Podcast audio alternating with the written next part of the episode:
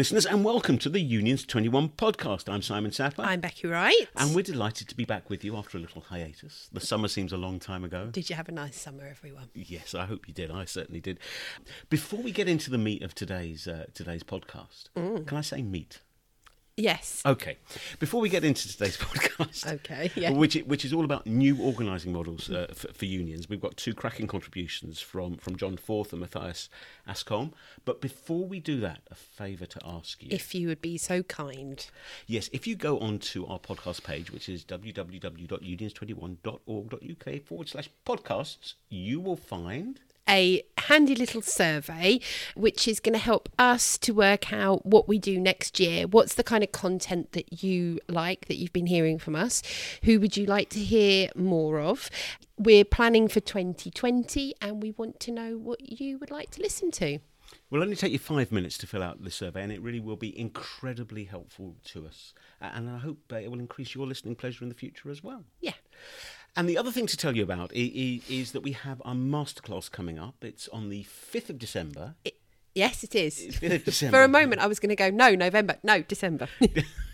It's going to be. Oh my uh, word! it- it- it's going to be. I'm rusty, everyone. I'm rusty. It's going to be in central London, uh, and the full details of this masterclass on new union organising models can be found on our website, which is uh, once again www.unions21.org.uk. Basically, how can we help unions to operate more effectively, and what does that look like?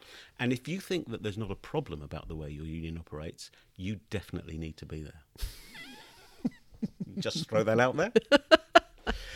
So first up on the uh, on this podcast, we have John Forth, who's from the Cass Business School and one of the authors of the the new union operating models discussion document. Yes, I mean, I think let me give you a little bit of background on this one, which is John, with colleagues Paul Willman and Alex Bryson, wrote a journal article which looked at union uh, operating models and how robust they are.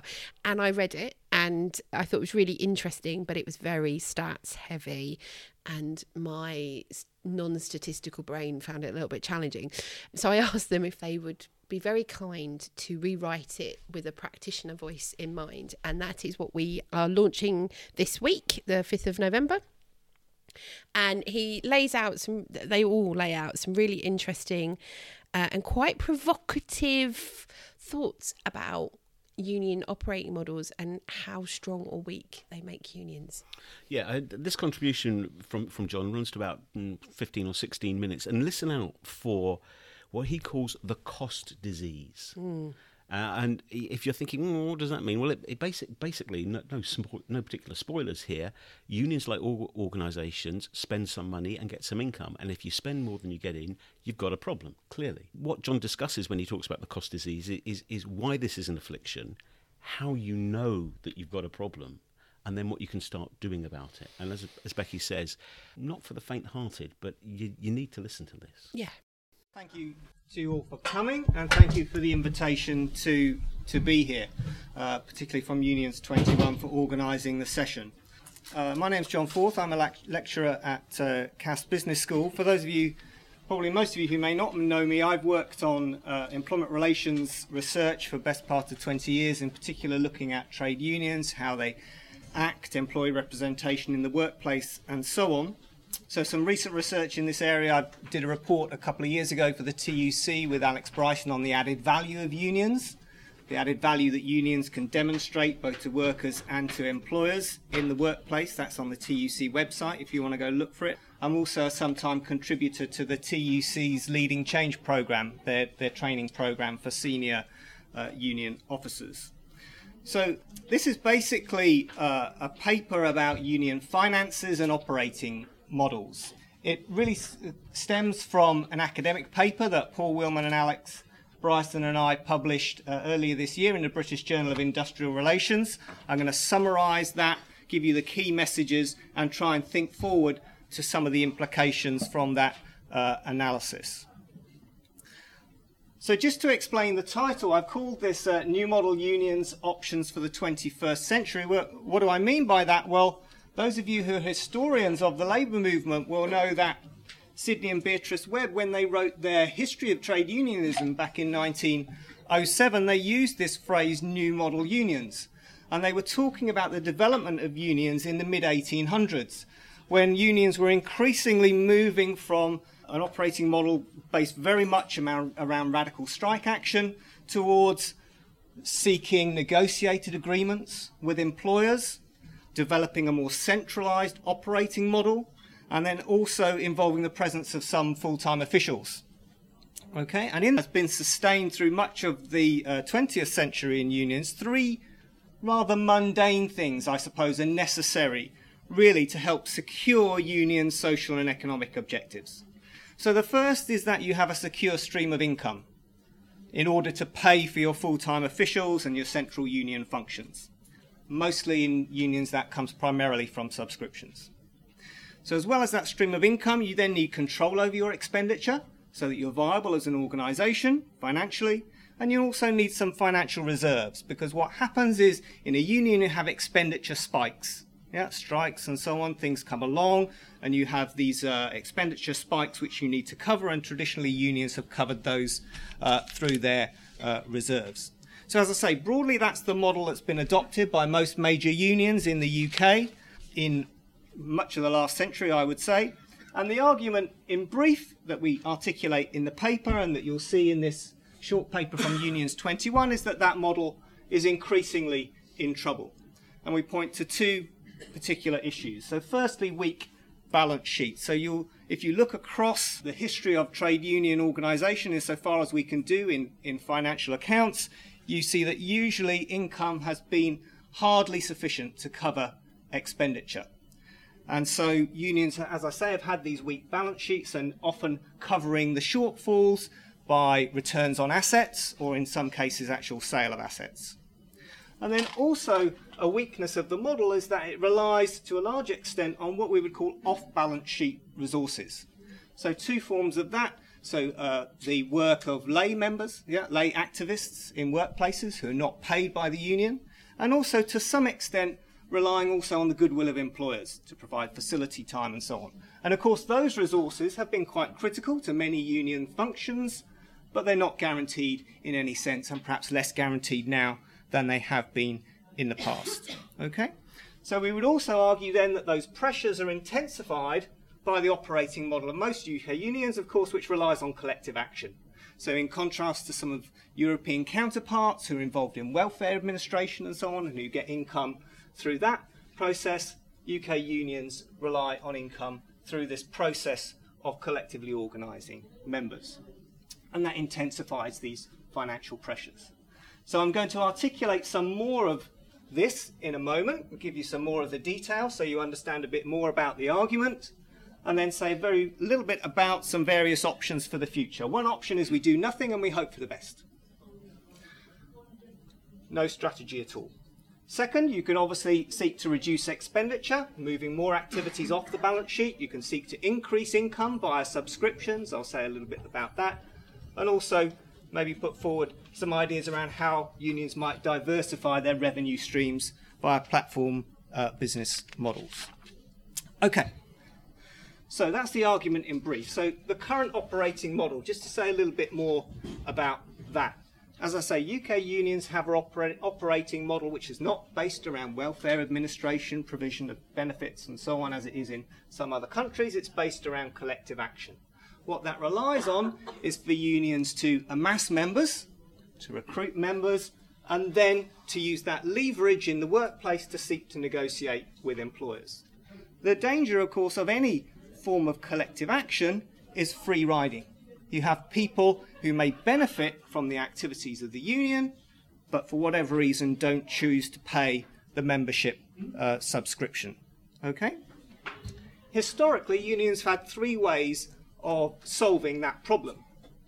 One is coercion, so the closed shop, now outlawed, of course, where people were required to join the union. Secondly, historically, provision of membership benefits. So before the welfare state, unions often providing sick pay and so on to employees, that provided a big incentive to join the union. Of course, those benefits now covered by the welfare state through other means.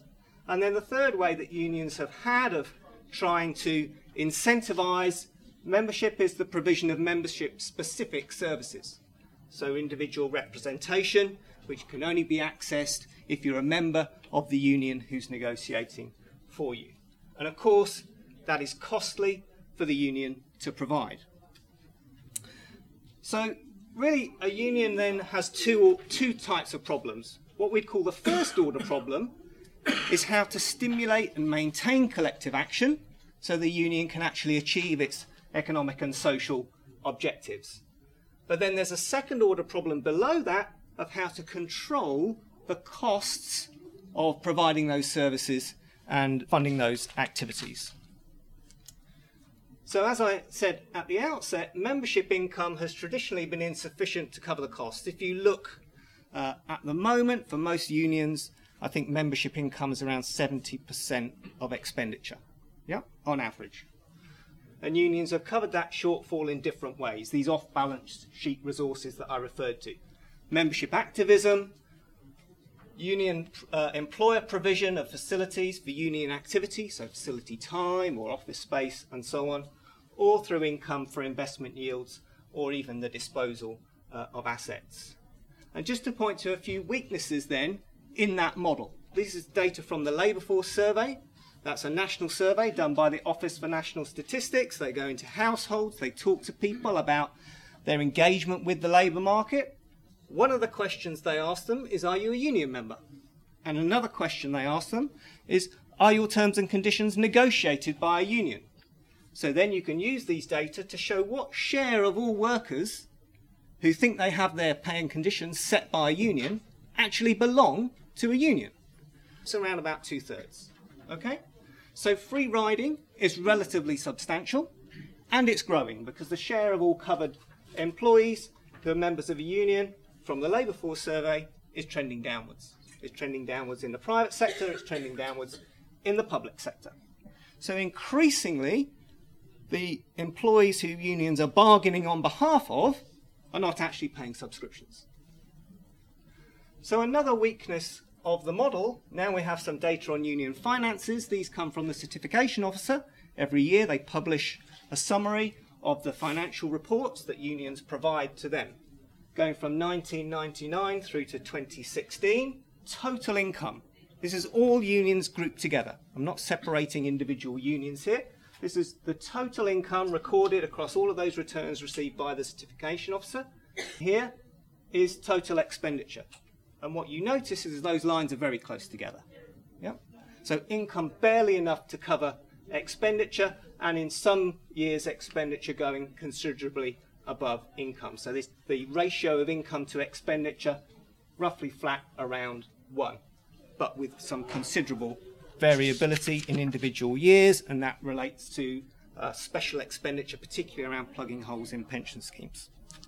Okay, so we look at free riding, we look here at income barely covering expenditure. Obviously, unions have reserves, and they have used those reserves in the past to cover some of their expenditure which is not covered by subscription income.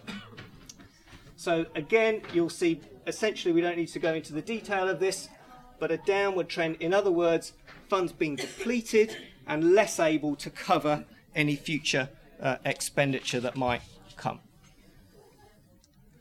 So we point to a number of statistics to indicate some weaknesses in the financial model, if you like, and what we would argue is that those are not accidental. They're partly a feature of unions being a labour intensive service industry. And if you look at other labour intensive service industries, if you look in the economics literature, they refer to something called the cost disease. It's like it's endemic, something you can't get away from very easily. So the argument here is that if you're in some parts of the economy, let's say manufacturing, where there might be opportunities for huge technological improvements in production, what you're then able to do is to get really big productivity gains. Those productivity gains enable you to decrease the price of your good, and you also end up sharing those gains with your workers. So the wages of people in those parts of the economy tend to rise through these productivity improvements. And then in more labour intensive service sectors of the economy, those kind of technological improvements are much less easy to come by. So you could think of health, you could think of education, uh, you could think of the arts. But those people, those organisations, they still have to recruit people to work within them. And those people look at the wages in the other parts of the economy. So there's a comparability issue. And so unions in this part of the economy, they also have to raise their wages by a similar amount to retain quality staff. But the scope for their own productivity growth has historically been quite low. So wages and costs rise above inflation. William Baumol articulates this argument about the cost disease and I think we apply this argument to unions in the same way that he's applied it to arts organisations, education, and health. And his solution, he would say, is that there are different ways to solve this problem. Either you have some subsidy from volunteers, people going into schools, parents going into schools and helping the school to provide uh, their services, or you have some kind of state subsidy. So, anyway, there's a cost problem which we would argue is endemic to the way in which unions have organised as labour intensive uh, organisations. There are other individual cost problems that come along around GDPR and compliance with regulation and so on. So, what might be some of the possible solutions? Well, one possible solution for unions is to test the price sensitivity by raising subscriptions. As I said, subscription income usually isn't sufficient to cover expenditure and subs in the UK are actually quite low if you look in some comparative standards. So if you go to Germany, a typical union member in Germany pays around 1% of their annual salary in union subs. And in the UK, I think it's roughly about half a percent. So subs in the UK are relatively low by some international standards. It would be interesting to see the ability of unions to test the price sensitivity uh, of raising subs. The differential in subs across the unions is actually not very big when you look at the uh, income differences of their members, I would argue. One could, as Baumol suggests, look to subsidies from the state or from private sources. I think subsidies from the state are pretty unlikely. Some people are talking about auto enrolment into union membership. I think that's a, a pretty unlikely outcome. You might look to get enhanced employer in contributions, also unlikely unless one can demonstrate productivity gains for employers from engaging with unions. Other options reduce expenditure. So you could move items off the balance sheet, and that would, I argue, require a reversal of the traditional decline in member activism. We see that fewer covered workplaces actually have lay reps than if you go back, say, 10, 20 years. Yeah. So actually, I think the the uh, trend in member activism is downwards on average. So again, I think that's a difficult solution, although it might work in some cases. And obviously, they then come to the use of technology as another potential avenue to reduce the costs of collective action. And that can be used to different degrees. It can be used on the fringes to try and make some certain processes within unions more efficient. So, obviously, uh, social media to organise people, to reorganise balloting arrangements, and so on. or it might be interesting to think about taking that uh, use of technology really to what you might call one extreme and think about how some organisations are using it really as the core for their business model. So if you look at some platform business models in the commercial sector, for example, you can think of certain social networks, for example. And what are some of the features that they have? Free or low cost access to the platform for customers rather than a subscription model. Their value proposition is built on scale. So, scale is very, very important in these business models. Equally, I would argue scale is very important in a union setting. And what you seek to do is to make alliances wherever you can to build the network, not just within unions, but across unions and also to organisations outside of the network. It gives you opportunities then to, to create communities, but also it gives you other opportunities to generate big data. So, one example might be generating data around members' uh, working conditions in different organisations to enhance the, the services that you can offer to them telling them about what conditions are like comparatively in other organisations, which gives them a source of power in wage bargaining. but there are also commercial opportunities. So, an organisation like Facebook, for example, doesn't make anything from people using the app other than by uh, generating advertising income. So, big data has a number of different opportunities which could be used by unions to change the revenue model. That might mean a quite radical shift from the current subscription model to something which is more transactional. Perhaps members buying high cost services through the app. I think the issue, of course, for unions is that they're not commercial organisations, have a strong democratic rationale and democratic way of working. And that might make it very different, difficult for existing unions to adapt. So it might be the case that these more radical models might be something only that can be pursued by new entrants. But I'd be interested to hear your views. Thank you, John.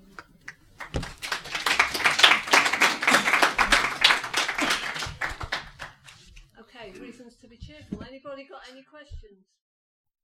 So, listeners, uh, we hope you enjoyed that uh, that contribution from John, which which was recorded at our fringe meeting at the Trade Union Congress. I was yeah, this year. no- and nicely attended. Thank you to everybody who uh, came along and uh, supported the event. Um, I, I mean, I just think it's really, really thought provoking. Whether you entirely agree with the ideas or not, there is something that should make you sit up and really think and examine about what how your union is operating.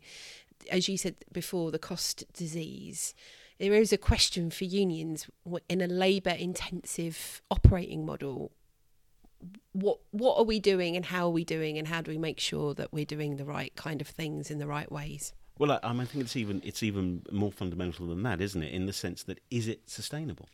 Is it sustainable? I mean, my, my one of my the quote that sticks in my mind from what John said was that unions are an, are a labour-intensive service industry, yeah and I think that's almost a universal truth. Time and time again, what members want is they need to access their union rep. something yeah and they need they want to do it not virtually, but they want to do it in per, in, in person. So if that is the case, there are certain sort of irreducible or unavoidable costs associated with that, and a time when revenue may be falling. So how do you square the circle? Uh, I have to say, the thing that really has been sticking in my head from the minute that we got over the first draft to the fringe to even now is there's one line in the publication which says, When the winter of discontent came, the union movement had no clothes. Yeah. And I often talk about think, thinking about the union like a house, and its members are its foundations, and then you've got your walls, which are mm-hmm. your mm-hmm. reps, and your engagement, and then you've got your bargaining outcomes, which i- which is your roof, right? And and it's just kind of made me think: had we not really been thinking of making that house stable in all ways possible? And then when the winter of discontent did come, we realised it was just sort of made of of sand and everything just kind of went.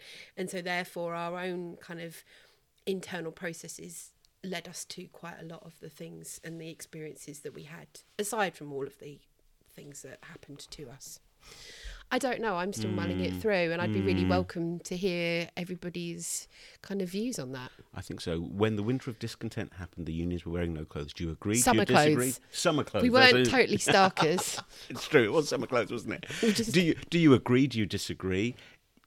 What lesson should we learn from that? We need to hear your views. We'd love you to contribute to the debate. You can email us at info at unions21.org.uk with your views and opinions. We'd love to hear them. so moving on from that contribution at congress M- Mathias Askholm, who who at the time I I think he's moved on now. He has moved on. but he, but he works for a thing called the HK Lab. Now HK is a is a Danish white collar union. it's the second largest union in denmark So, so you know, this is not a you know, this is a significant in Danish labour movement ter- terms, and, and HK Lab is basically call it what an innovation centre, I suppose. Yeah, hub. So so you've got HK, which is the main union, and then they have kind of spun off to create HK Lab, which is operating as an entirely not an entirely separate organisation, but um, they're not in the union building. They're with a load of tech startups. They're they're kind of trying to look at some of the challenges that the, their union faces away from the everyday place of the union. So, if you've got the cost disease as an affliction and you've made the diagnosis, kind of what's the cure? What's the remedy? And I think what's really interesting in what Mathias says, was about to say on this this podcast, is this is this is one possible way of dealing with that. Yeah.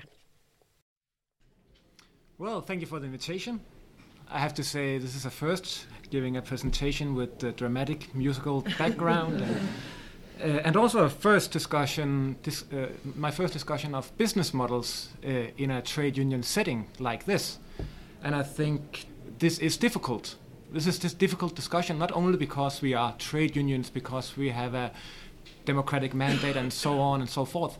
It is difficult because it is difficult to move big organizations be they organizations like us or be they commercial organizations. So I'd like to, uh, in 20 minutes, give you like a short roundup of how we work with innovation in uh, HK, uh, which is my Danish uh, trade union. And I'll try to uh, give a brief introduction of uh, three points. why? Why do we work with innovation the way we do? How we do it? How do you go about working with innovation in a trade union? It's not two concepts that ring uh, together for many people. And in the end, I'll try to give you some concrete examples of things we did and the experiments that we have provided. But first of all, the question why? It's a good question because there are other options. One of them would be just try to forget that things are changing and there is a problem at all and just keep the ship afloat. And I mean, it speaks to the strengths of all of our organizations that we are able to keep the ship afloat still. I mean, my union, we have uh, next year our 120th year celebration. 120 years.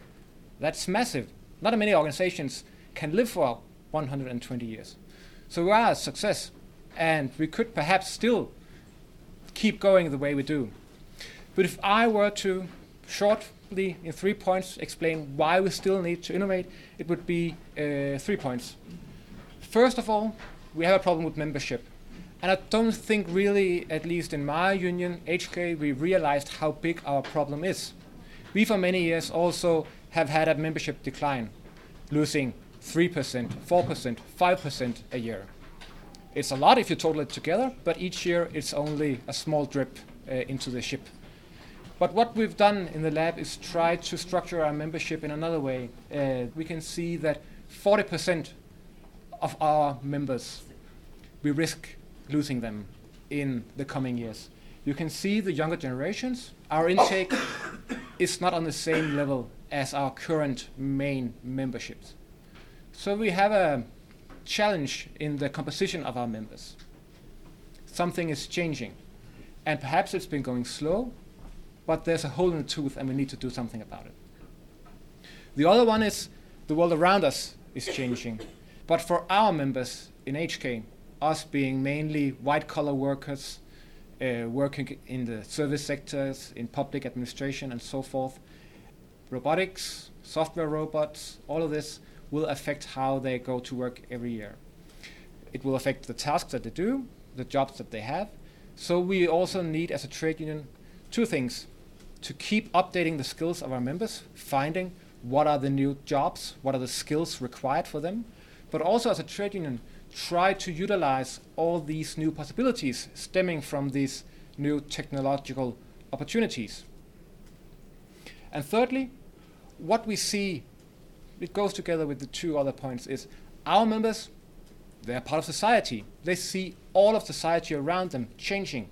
So they also have expectations for us to change, have a new sense of service that we didn't see before.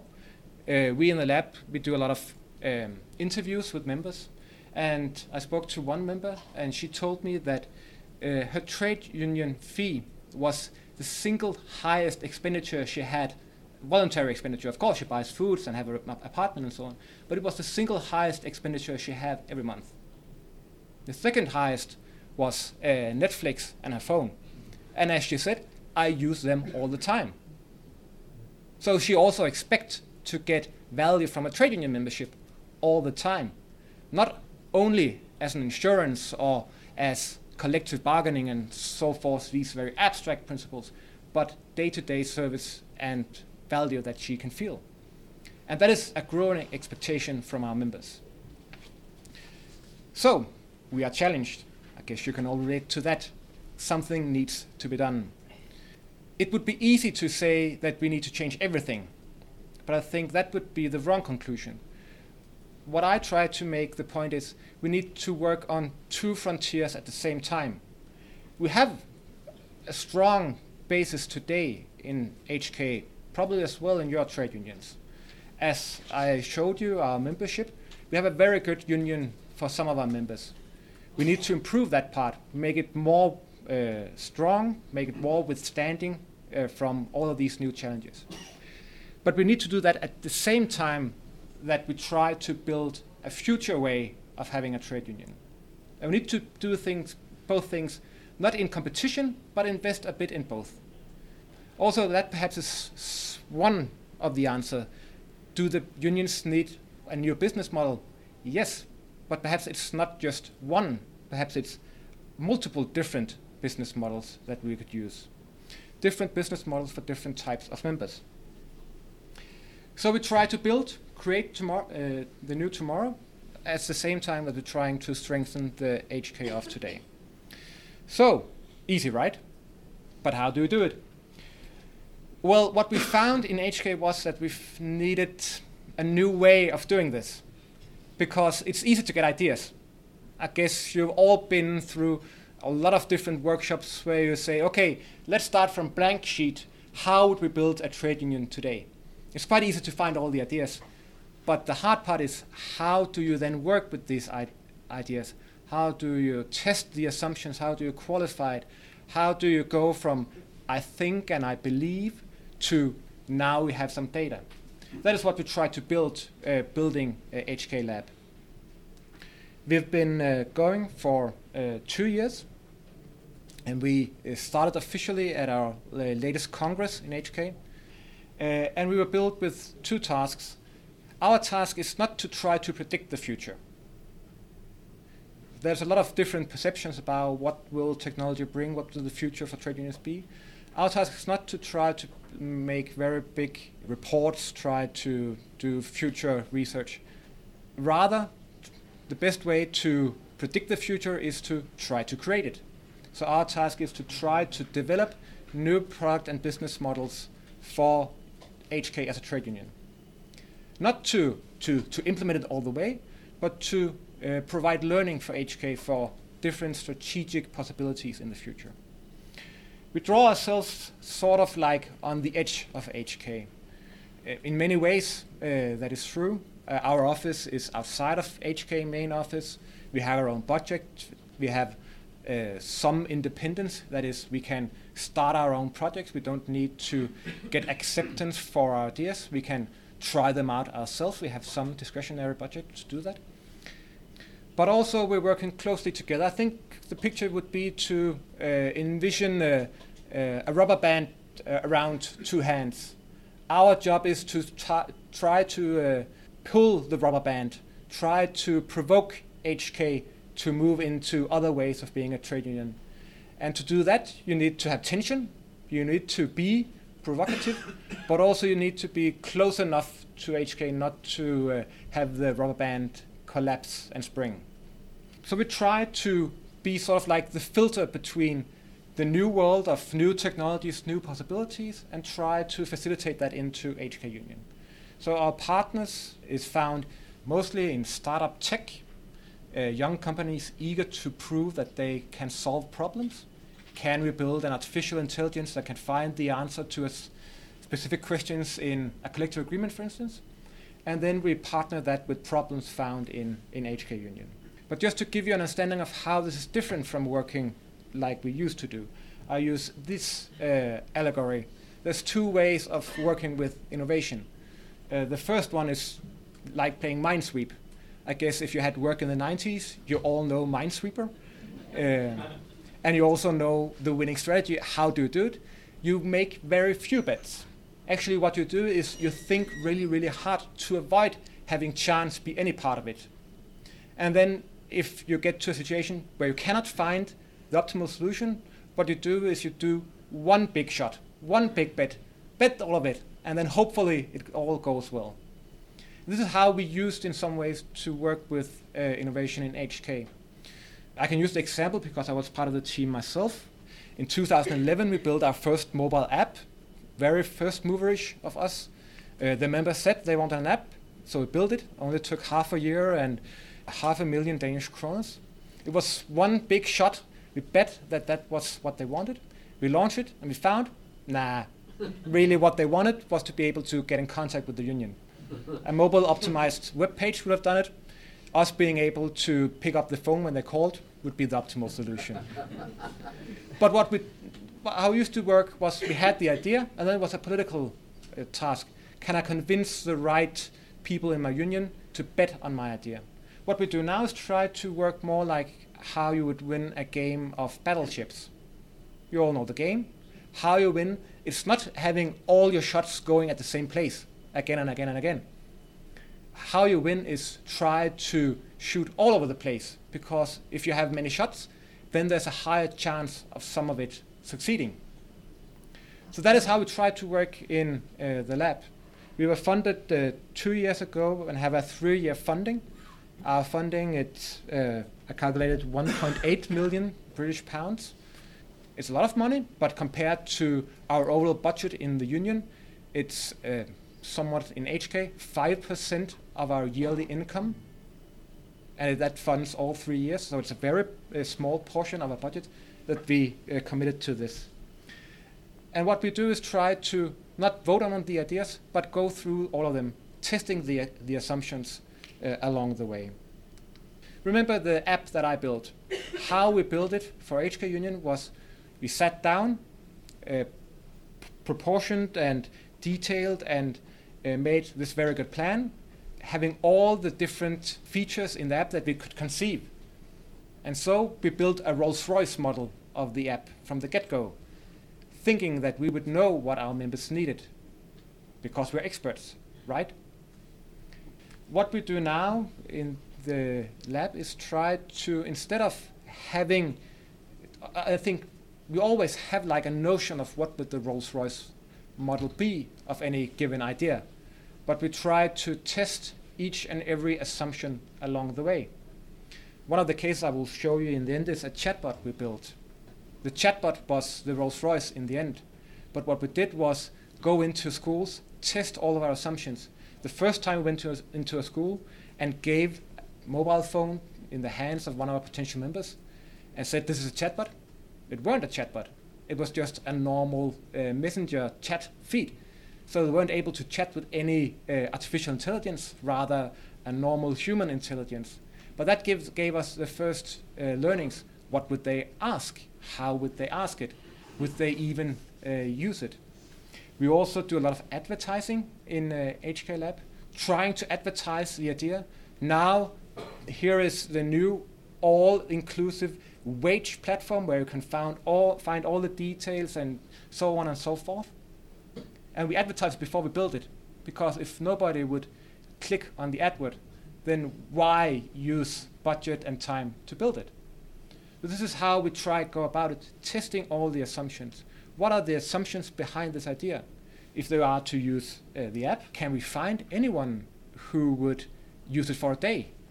If we gave them a mock-up in their hands what would they press would they want to search for a job as was one of the features at least eight years ago, they didn't want to do that. So we try to test all assumptions, and then when we find something that works, we give it to HK. This is basically what this our business model shows. We start with a good idea, an assumption that we challenge, or a new techno- technological um, opportunity. Then we go out. Can we find a m- member that have a problem that this would be the solution for? That's a good test if you have an idea. If you cannot find just one single member that says something that would be the problem for this solution, then it's probably not uh, viable. Uh, so we go around, talk to members, and then try to test the ideas again and again and again.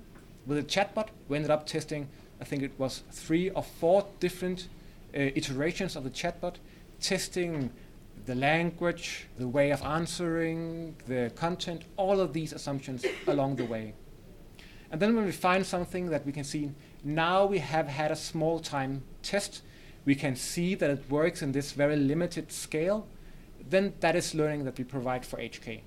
And then it's basically up to HK to decide, well, now it's not about do we think or do we believe, but now we can see in this test, now we know that a chatbot or what it is does this and this and this and have these and these results.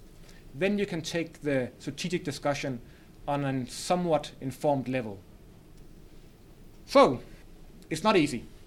It's not easy, but it's, I think, important to find new ways of thinking. And even if you don't have money to form your own innovation lab, there are still steps you can take. Perhaps the first step would be to get other questions to ask when people come to you with an idea. The first question that I would ask was, well, did you hear it from somebody else? Did you find a member that this, uh, this solution would solve anything for? And then, what concrete testing have you been doing? So it's better to test your ideas than just to go with your stomach feel, right? So, what did we then build? Well, coming back to uh, the point about perhaps the solution is not just one new business model, perhaps it's a lot of different business models. Really, what we've been trying to is to go much more, you could say, narrow into uh, the member base of HK. What we do is we go out, find a problem that it only needs to be one of our members have, and then we try to build a solution for that. Because if you go about it top down, as we normally do in, in unions, we have all of these membership surveys. We find that the general member is this fable animal that doesn't exist.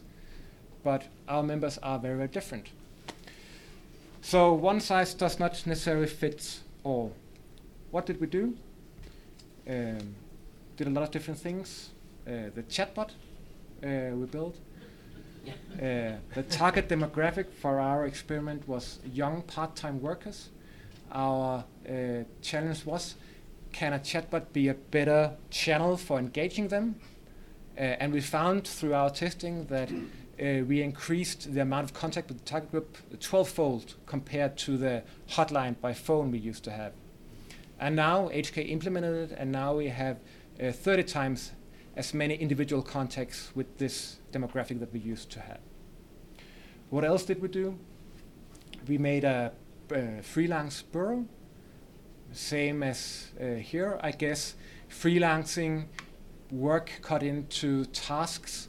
Uh, it's also uh, the, all the rage in Denmark, and we have a lot of members who want to try the, this out. They want to have perhaps uh, supplementary uh, income through working different tasks. It's been easier, made easier to find the jobs, but it's not easier to do all the administrative work associated with it, to do the taxes and so on. So we built like a freelancing community where we provide all the service from the normal labor market on this new type of labor market. Still, as a small time experiment, but now HK is continuing this line of work. This was an easy way of trying it out before it became a big threat to our normal business model. Try it out small scale, see what would happen, and then you can scale it afterwards.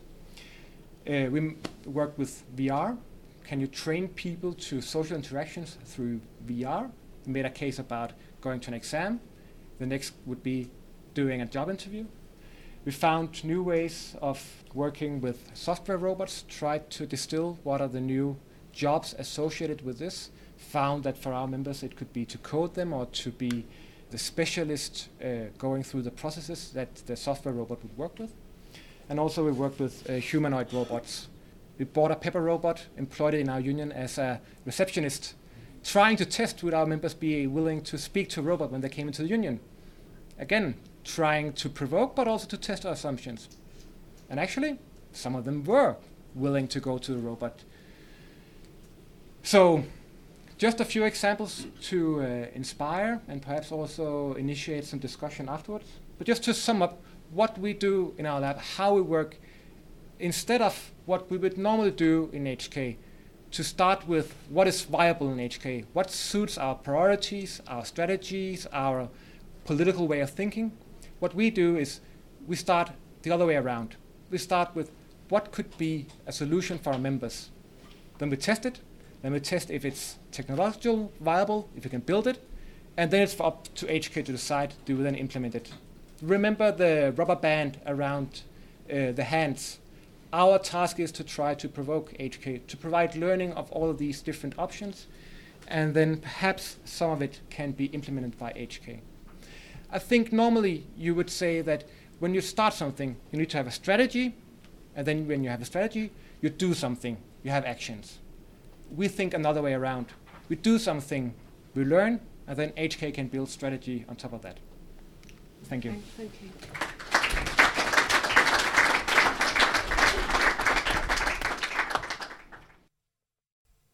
So my, my favourite quote from that, Becky, Mm. uh, one that stu- sticks in my mind is the best way to predict the future is to try and create it. Is that not the truth? Universal truth, you know. Yeah, yeah, yes, but the but actually, even though that's that's a nice form of word, I love words, you know that. Um, it, it, it actually, really, what I think we took from what Mathias was say, saying is actually innovation's great, but you've got to know what you're innovating for. Yeah, and also there's a difference between having things done to you and you being integral in the development of that thing. Yeah. If that makes sense. Yeah, yeah. It kind of made me think of the Swedes. You know, just the whole idea of the future of work is coming. So, what's the union voice in trying to shape that? And if we are trying to shape it, then we are better prepared for what happens as opposed to all of a sudden these sorts of things happen to us and we haven't had any kind of forewarning or really thought about it in any way, shape, think, or I think, form. I think that's true, and, that, and and following straight on from that is is kind of like where is the UK equivalent of the HK lab, and it's kind of like. And, th- and then it goes back to a point that when we were discussing something with Gavin Kelly, you know, Mm-hmm. a, a year ago, Mm. you know, he, he was saying, you look at the trade union sector in the UK. Where's you the R&D? Where's the R and D? What's the R and D spend? And But but also uh, what I would say is having now sat through a couple of presentations from HK Labs is that we have to be really careful in not looking at it and thinking, "Oh, tech shiny startups." And that's innovation. And for me, the link between John and Mathias is really getting to grips with what the challenges are for unions and what the kind of uh, all levels, right? The internal and the external. And then actually thinking around, well, here are our problems. What is it that we need to kind of innovate around? And not necessarily throwing the baby out with the bathwater. Do you know what I mean? So, like, people could very easily go, oh, app, oh, chatbot, oh, shiny thing. But actually, it might not be, the innovation might not be about hard tech. It might be about how do we teach our reps more effectively? How are we making sure that they know how to do one to ones? How are we making sure, you know, it's, there's things in all of this which is really yeah, I agree. interesting. I agree, really, really and, and you know, one size is not going to fit all. But I No. absolutely take the point that there's no magic bullet. No. you know, we'd, we'd we'd be crazy to think, yeah, we just have a chatbot and that sorts it all out. Mm. And sometimes it is it is the little things that make a world of difference. There was, there was I went into one union office. Uh, I won't say which union it is. I went into one union office re- re- recently, and they were grappling with the fact that they used to have someone who came in for for four or five hours a day to do kind of admin work. And and that, that one person had left, and they were umming and ahhing about whether or not they could be replaced or, could, or whatnot. But what they found was that was that what the members valued most of all about that office was that if they phoned up, by the time the phone had rung four times, someone would have picked it up and said, "Can I help you?" yeah, yeah. And that yeah, it, it's that level of response and interaction that that made the difference in that scenario. Yeah, yeah. Which a chatbot might not necessarily address, but then a chatbot might be useful and interesting in other different ways. So it's about, I think, understanding what our true problems are and what the needs are, and then trying to address it through various different uh, bits and bobs. The other the, the other thing I should say that I really like about what HK Labs are doing is small scale. So they're not doing big, massive projects.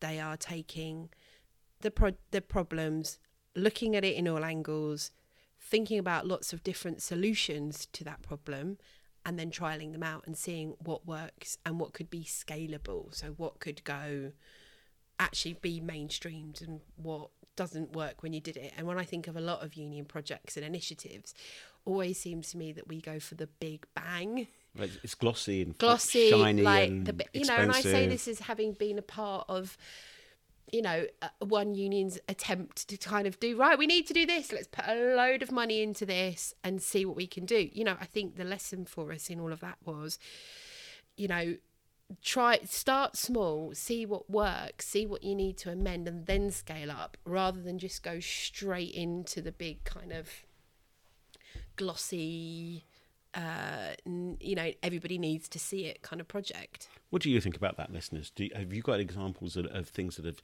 started big and been pushed down, or things that have started small and been scaled up? And which worked best? Which worked? Which didn't work at all? What were the unintended consequences? We'd love to hear this. We'd love to hear hear your views. If you email us in at info at unions21.org.uk, uh, that's the best way to get in touch with us. Or alternatively, you can come along if you're able to do so to the masterclass about union organising models on the fifth of You- December. you can indeed it is free for all unions 21 supporters And if you want to become a Unions 21 supporter because you're not one at the moment, you can do that first, and then and then you can go and then you can come along to the to, to, to the masterclass.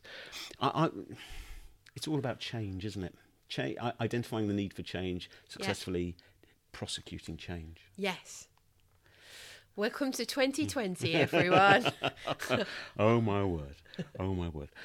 Listeners, it's been our pleasure to have you uh, have your company for, for this podcast. It's been good to be back, R- sat around the microphone and talking talking to you wherever you may be. We will be back probably in about four weeks' time, I think, when we will reflect on a, a, a month's worth of activity around union organising models, including the masterclass. On that podcast, we hope to have Dean Rogers, uh, latterly of uh, the National Association of Probation Officers, but moving on to the Society of Radiographers. Indeed. And we'll have Betsy Dillner, who's the director of the Social Change Agency. all to talk about changes in organisations and how you can make change Make change happen. make change happen yeah listeners it's been lovely to have you It has in, indeed. I hope you had a nice cuppa while you were listening. Uh, and we'll- we'll see you next time.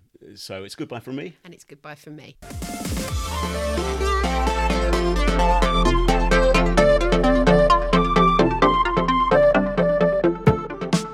The Unions 21 podcast is presented by Becky Wright and Simon Sapper. It is a Makes You Think production.